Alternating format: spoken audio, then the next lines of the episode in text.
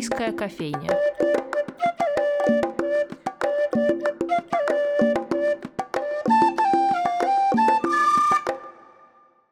Здравствуйте, дорогие друзья! С вами Анастасия Филиппова и программа «Шумерийская кофейня». Совсем скоро на радио «Фонтанный дом» зазвучит программа с, вероятно, самым провокативным названием, интригующим «Ненормальные русские художники». И сегодня у нас в гостях автор этого курса Алексей Григорьевич Бойко, кандидат искусствоведения, сотрудник э, Русского музея, автор множества публикаций об искусстве 20-21 веков и многих других. Алексей Григорьевич, Добрый день. Здравствуйте. Здравствуйте. Здравствуйте. Я недавно перечитывала сборник статей Киры Долининой и зацепился взгляд за одну статью. Только потом я поняла, что речь идет о Русском музее. Эта статья вышла в 98 году и посвящена столетию со дня открытия Русского музея для публики. И там а, Кира Владимировна рассуждает о различиях между Русским музеем и Третьяковской галереей. И вообще это интересно это перечитывать, потому что за эти там почти 30 лет очень много хотя бы внешне, да, нам как зрителям, изменилось, но интересно, как это происходило внутри.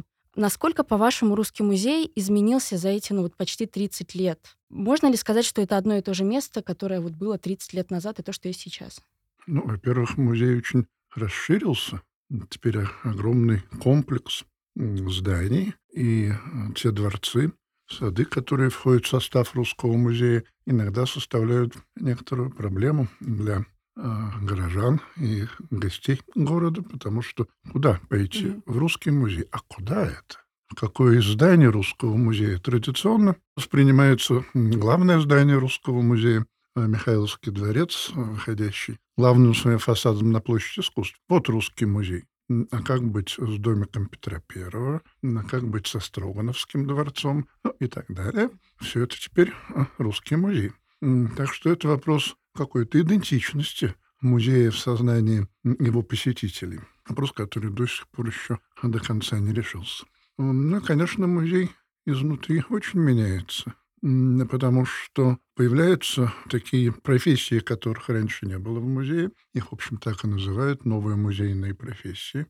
Что делать IT-специалисту в музее там, в конце прошлого века было не совсем понятно, хотя, надо сказать, русский музей был в авангарде вообще, ну, сейчас это называется цифровизацией, тогда шла речь вообще о компьютеризации музея, потому что один из э, первейших и э, значительнейших специалистов, Сеев, э, в этой области работал именно в Русском музее. Но вот все, что связано с современными технологиями, конечно, за это время необычайно все изменилось. А какие вообще профессии появились, э, кроме вот, IT-специалиста, ну, условно, да? На мой взгляд, очень э, серьезное развитие получила служба пиар, связи с общественностью именно, и пресс-служба. Русский музей всегда был важен для публики, для какая-то открытость существовала у музея, но вот э, такое э, сотрудничество с обществом вот через эти механизмы и через эти усилия, а мне кажется, это завоевание последнего э, времени. Конечно, эти изменения в какой-то степени связаны с изменением традиционных музейных профессий или таких специализаций музейной работы. Существуют, с одной стороны, классические экскурсии. И это важно, и, и сегодня это важно, как бы не говорили о том, что некоторые, что экскурсии уходят в прошлое. Совсем нет. Наоборот, их начинают заново как-то ценить, как очень ясный формат существования в музее. Но за это время, конечно, вот так расцвела музейная педагогика, которой именно 30 лет, можно сказать, сейчас вот 35 исполняется. Это все-таки особая деятельность, поскольку она связана с очень точным пониманием, знанием того, что происходит в системе образования. Она связана с такими педагогическими компетенциями музейных сотрудников, о которых, может быть, раньше и не задумывались. Это такая деятельность на основе программной работы. Ну и вот сейчас мы активно а, развиваем арт-медиации как направление не только живого общения, чем дальше, тем больше я думаю о том, что арт-медиация приобретает, или музейная медиация приобретает сейчас фундаментальный смысл. Это возможность в пространстве культуры, в какой-то степени в защищенном пространстве, защищенном не приказом э, и не военной охраной, хотя музей месторежимная охрана тут тоже есть. Но эта защищенность связана с каким-то окружением человека сугубо позитивными явлениями. Ты входишь в мир позитивных явлений. Даже какие-то самые э, тревожные и страшные темы в музее, они приобретают этот такой мироустанавливающий смысл. Вот когда существуешь в этом мыслезащищенном пространстве, возможность говорить то, что думаешь, а возможность делиться взглядами, переживаниями, ощущениями с другими людьми, но не на взрыве, не на взрыв, не в каком-то скандалезном, так сказать, состоянии, не по поводу каких-то бытовых мелочей, а по поводу очень важных, существенных вопросов жизни, искусства, э, своего собственного опыта. Мне кажется, вот как только такая медиация прорастает в музее, художественном или в музее другого типа, а музей выполняет в наибольшей степени вот эту функцию общения, да, такого очень значительного, не пустопорожнего, а существенного общения, в которое включаются приходящие на э, медиацию ее участники. Так что меняется само взаимодействие, конечно, с э, публикой. Есть и изменения, которые, может быть, не так радуют. Э, как Это всегда которых, интересно послушать. О которых я говорил. Вы знаете, музей все больше и больше становится местом выполнения очень четких, очень ясных требований, заданий специалистами разных профилей и мест своей, как сейчас говорят, музейной локации.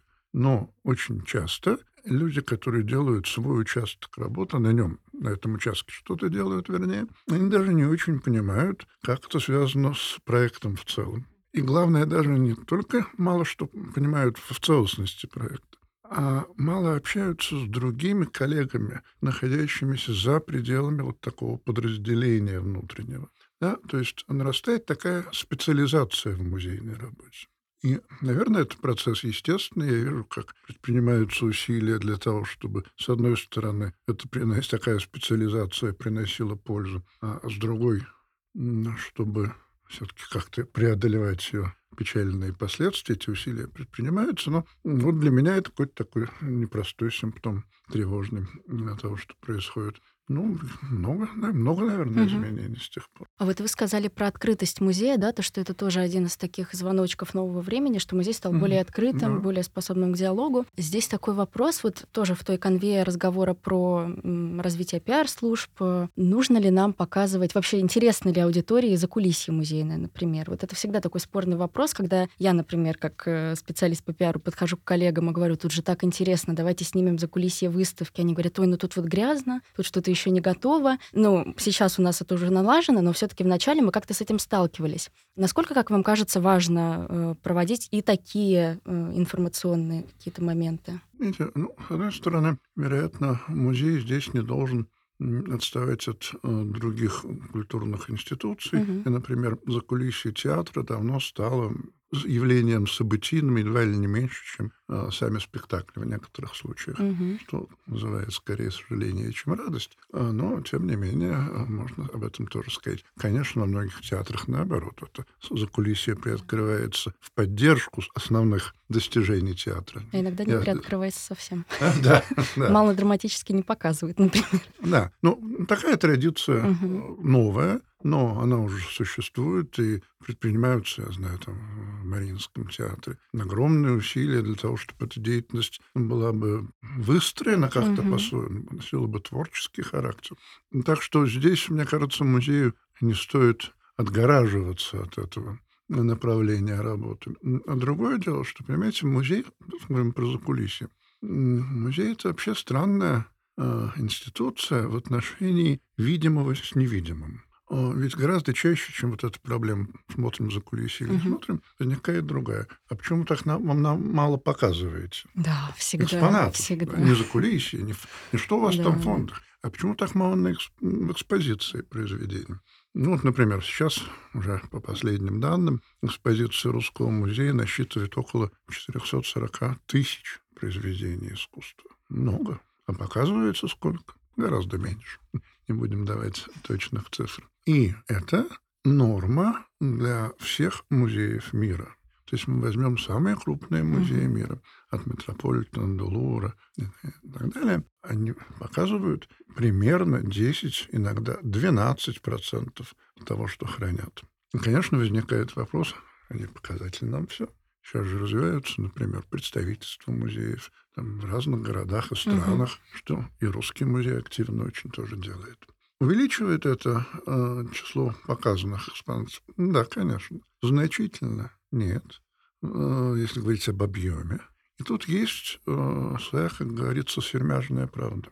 Потому что музей э, хранит очень много предметов, которые важны для изучения культуры, искусства, важны для построения разных сюжетов истории, э, для исследования, для исследователей. Да?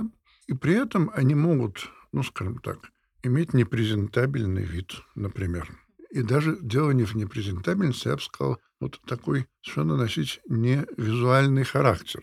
Ну, то есть они не для рассматривания, они не для того, чтобы э, человек с интересом глядел бы на эти предметы и о чем бы то ни было задумывался. Вот такой объем того, что важно на экспертном уровне, на уровне исследовательском, да, но не э, представляет собой непосредственного интереса для чуть даже более широкого круга, не говоря о широком, да, чуть более широкого, uh-huh. чем экспертный круг. В музее очень много таких предметов. Конечно, музей иногда предпринимает усилия, и какой-нибудь э, предмет, который ты смотришь и не понимаешь, что же это такое и зачем это вообще существует. Не как загадка, а просто в силу невзрачности и невнятности предмета. Музей делает супервыставку, предпринимает какие-то замечательные позиционные дизайнерские усилия, свет, текст, мультимедиа, и вдруг оказывается, что это неизвестно что, ну, едва ли не шедевр а, мирового уровня, едва ли не самый значительный предмет в мире, и как это мир вообще жил без знакомства с этим предметом. Музей обладает такой удивительной способностью преподнести многое, но это суперусилие. Конечно. А у Русского музея были такие усилия? С ну, такими... Знаете, я бы сказала, вот, одно из таких очень интересных явлений – это открытый фонд э, скульптуры XX века. А, вообще проблема открытого фонда, она для музея Э, существенно. Очень важно обустроить основную экспозицию для начала. Можно увлечься этим открытым фондом, там зайти туда, куда никто еще не, не ступал нога человека в музее, а, я имею в виду не музейного человека. Музейные люди тоже люди. Факт. Можно этим увлечься, но очень важно обустроить основную экспозицию. Вот, например, у нас за последнее время в Михайловском дворце было два, по-моему, таких очень серьезных участка пространства экспозиции, где поставили новый музейный свет. Но это же счастье. Это очень сложная, это очень дорогостоящая работа но это действительно потребность времени и самой музейной коммуникации э, видеть работы в наилучшем свете во всех смыслах этого слова. Так вот, возвращаясь к открытому фонду, да, это была серьезная экономическая поддержка оказана Русскому музею, были такие культурные инвестиции, и это позволило сделать современное пространство, где скульптура XX века открывается посетителю взаимодействии с освещением специальным, с компьютерными программами, с возможностью увидеть скульптуру в динамике ее подвижности на каком-то постаменте подвижном. Мне кажется, что это действительно возможность раскрыть закулисье. Очень хорошее, которое угу. было продемонстрировано Русским музеем. Однозначно. Хочется еще немножко спросить о тех, кто это все видит, кто приходит в музей, как-то это все осмысляет внутри себя, о посетителях. Такой дурацкий вопрос, который нам часто задают как музею, а кто ваша аудитория?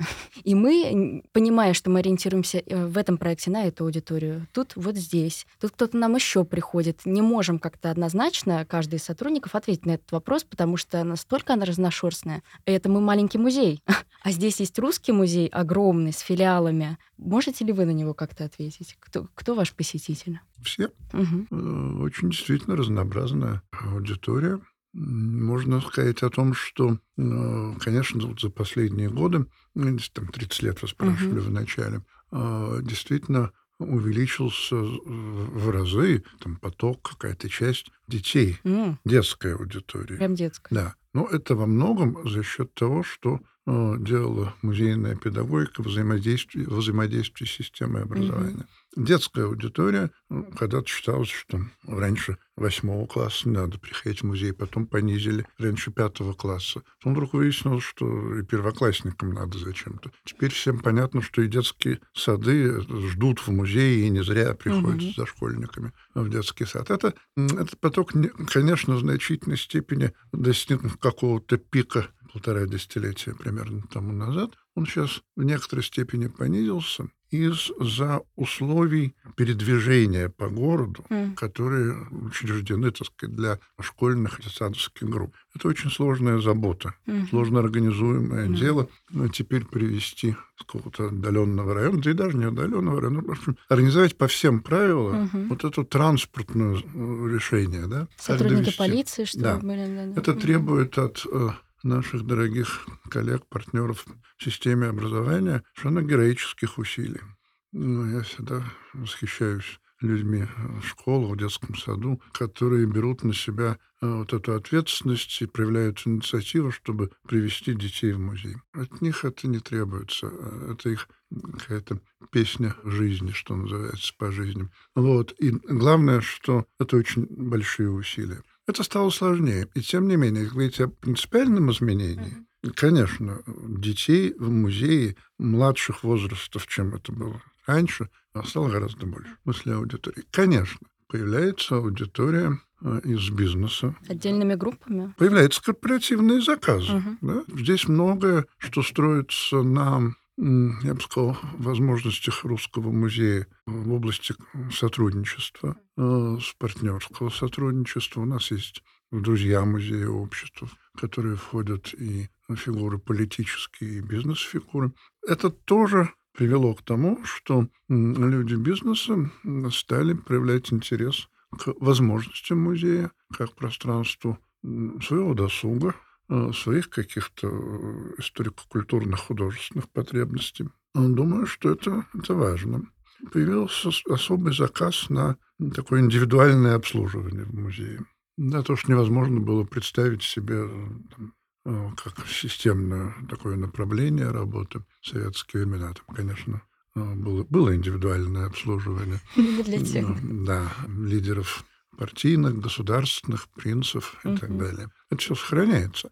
Но а, вот а, там индивидуальное сопровождение а, людей, у которых есть время и возможности иные, чтобы провести свой диалог с искусством, угу. это появляется. А ночные экскурсии есть индивидуальные в Русском музее? Я знаю просто про зарубежный опыт, и кажется, Русский музей да. здесь как такой передовая институция. Бывает такое? Мы, конечно, очень передовые. По-моему, нет. По-моему, нет. Или они такие Тай... Нет, угу. по-моему, нет. Ну, естественно, ночные же. Ну, вот, знаете, ну, ночные экскурсии — это для институции большая, конечно, сложная конечно. логистическая Вот да, поэтому я и спрашиваю. Да, тут служба безопасности, угу. и все должно быть готово. Угу. По-моему, мы так еще их не терзаем наших коллег по в виду службу безопасности. Угу. Я знаю, что в одном из петербургских музеев ночную экскурсию проводил робот онлайн ночную экскурсию. А, ну, онлайн. Это Другое. очень хорошо. Угу. Вот эта идея мне очень нравится, да, когда да, вот можно онлайн ночью. А робот может вести экскурсию, кстати? Ну, если он музейный робот, почему нет? Если у него есть допуск от методической службы музея, если он сдал все необходимые зачеты в музее, почему же не может? Искусственный интеллект, робот, хорошее дело. Угу. Потому что я часто сталкиваюсь с тем, что, ну, не только на самом деле в музейном сообществе, но, в принципе, не понимает и не принимает вся эта история с искусственным интеллектом. Говорят, что слишком уж вы далеко зашли, ребята, давайте-ка вернемся к человеческому фактору. А, да, есть такая тенденция в музейном сообществе. Ну вот, но играть в прятки можно угу. долго, а нахлынет, так и перестанешь э, где-то искать прибежище. Нет, мне кажется, сегодня очень важно об этом и думать, и с этим иметь дело. Нет, нет, обязательно, тем более, что ведь а, сейчас, как известно, искусственный интеллект становится и партнером художников. А теперь я предлагаю поговорить о вашем курсе «Ненормальные русские художники». Первый такой традиционный вопрос, который я задаю нашим лекторам, которые приходят в шумерийскую кофейню. Что ждет слушателей? Я бы сказал так. Это разговор об очень ярких людях, увлеченных по-настоящему искусством, творчеством, реализовавшихся в искусстве, с необычайной, на мой взгляд, силой, выразительностью. И те, о ком я рассказывал, с одной стороны, некоторые из них очень известны. И без них не существует там истории русского искусства. Например, Александр Андреевич Иванов, да? художник, который э, является основополагающей такой фигурой для русского искусства XIX века, да и впоследствии кто только не обращался к его наследию. Или можно ли представить себе русское искусство без скульптора Бартоломео Карла Растрелли? Тоже никак. Да? Есть вот такие знаменитейшие, важнейшие фигуры, которые у любого человека, кто интересуется культурой и искусством, становятся на слуху. С другой стороны, в этом курсе есть э, вот такой человек, чья фамилия очень известна.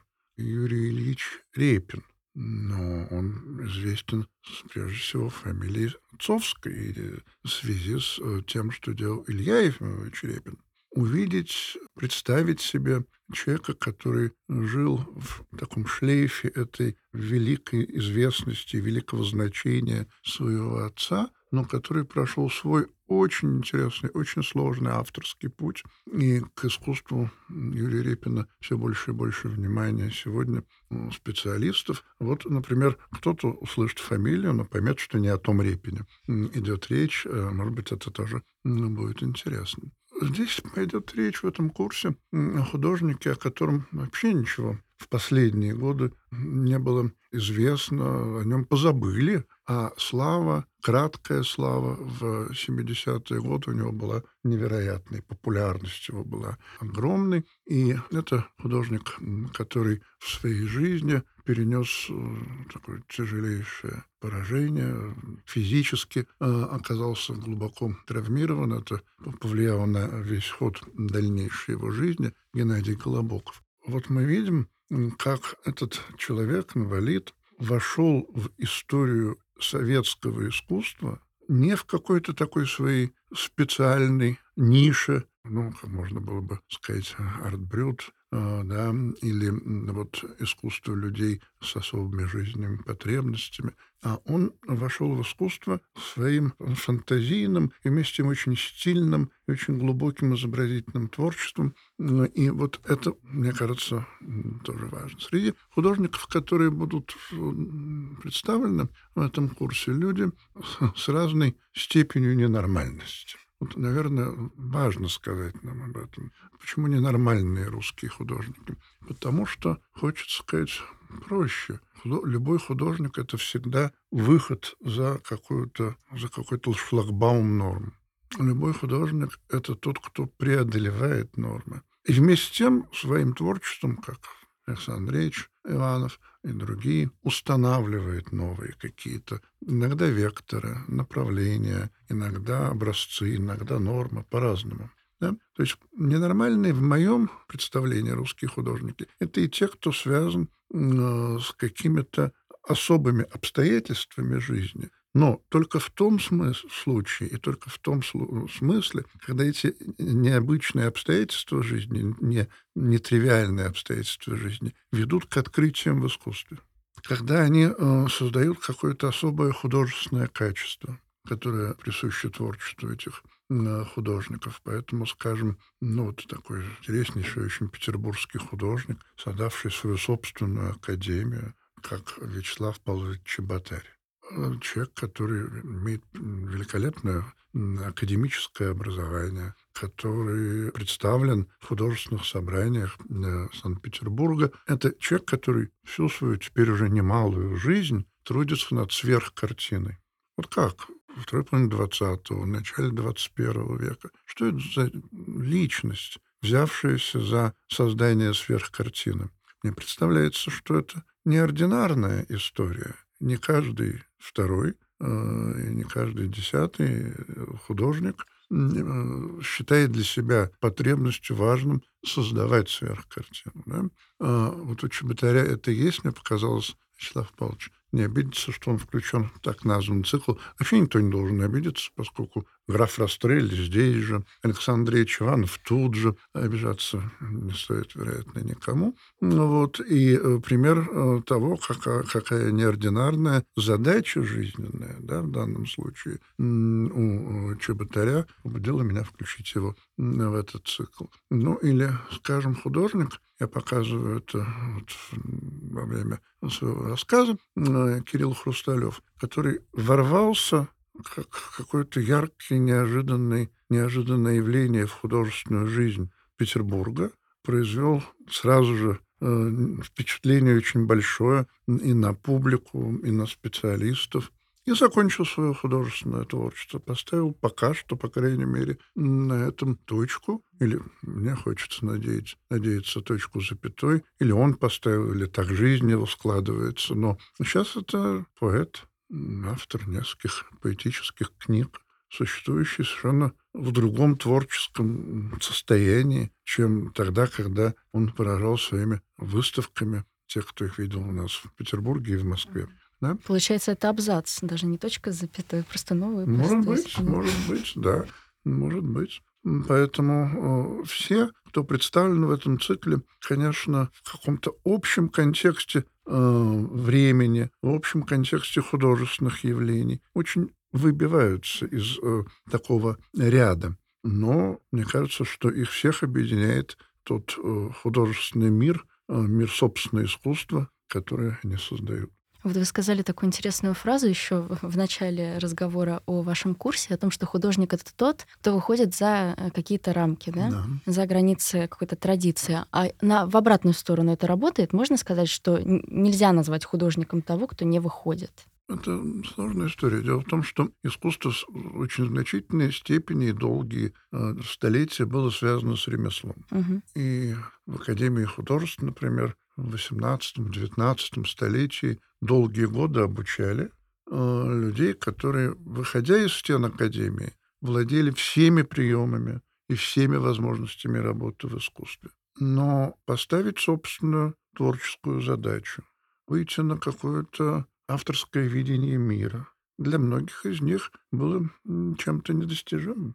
Были ли они художниками? Безусловно во всем, во все оружие, так сказать, мастерства и профессионализма. Художник — это профессия. Мало того, что они были великими мастерами, им удавалось благодаря этому мастерству и организовать свою жизнь, жить за счет искусства, да, быть профессионалами в этом отношении. Думаю, что многие художники, которые работают в пределах, ну, так скажем, норм мастерства и ремесла, угу. совсем не должны быть вычеркнуты из художественных списков.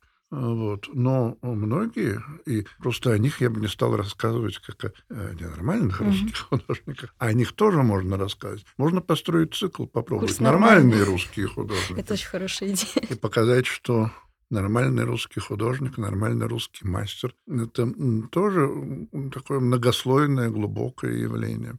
Мне кажется, что поскольку мы еще сейчас живем э, в такое время, когда, с одной стороны, все более и больше наше внимание привлекают к каким-то традиционным ценностям, традиционным духовно-нравственным ценностям, культурным ценностям. И в этой сфере действительно очень много требующегося, да, каких-то ориентиров, а иногда, в прямом смысле слова, норм и нормативов. Да? Это с одной стороны. А с другой стороны, все больше и больше возникает вопрос о качестве каждой нормы, о том, как жизнь поворачивается, э, разворачивается сама по себе, и вдруг оказывается, что норма прекрасна и ценна, а вот как его платить, как реализовать, если у тебя на голове нет кокошника, трудно. Как здесь быть? Это не отменяет ценности этих норм, но это ставит э, вопрос об актуальности самой жизни и о том, как мы можем здесь соединить одно с другим. Поэтому э, вот это, соответственно, расширение норм, их какая-то подвижность, пластичность, гибкость, а с другой стороны их какая-то явленность нам, да, еще раз скажу, требовательность, она составляет, мне кажется, одну из важных ситуаций сегодняшней жизни. То, над чем мы все думаем. И здесь, вот, мне кажется, э, этот небольшой цикл э, радиорассказов радиоистории. Он даст не ответы на вопросы. Мне кажется, что я э, прочитал эти э, лекции э, без всякой назидательности. Ну, мне так, по крайней мере, кажется. Мне бы не хотелось, чтобы слушатели к ним обращались за ответами на вопросы. Так или не так?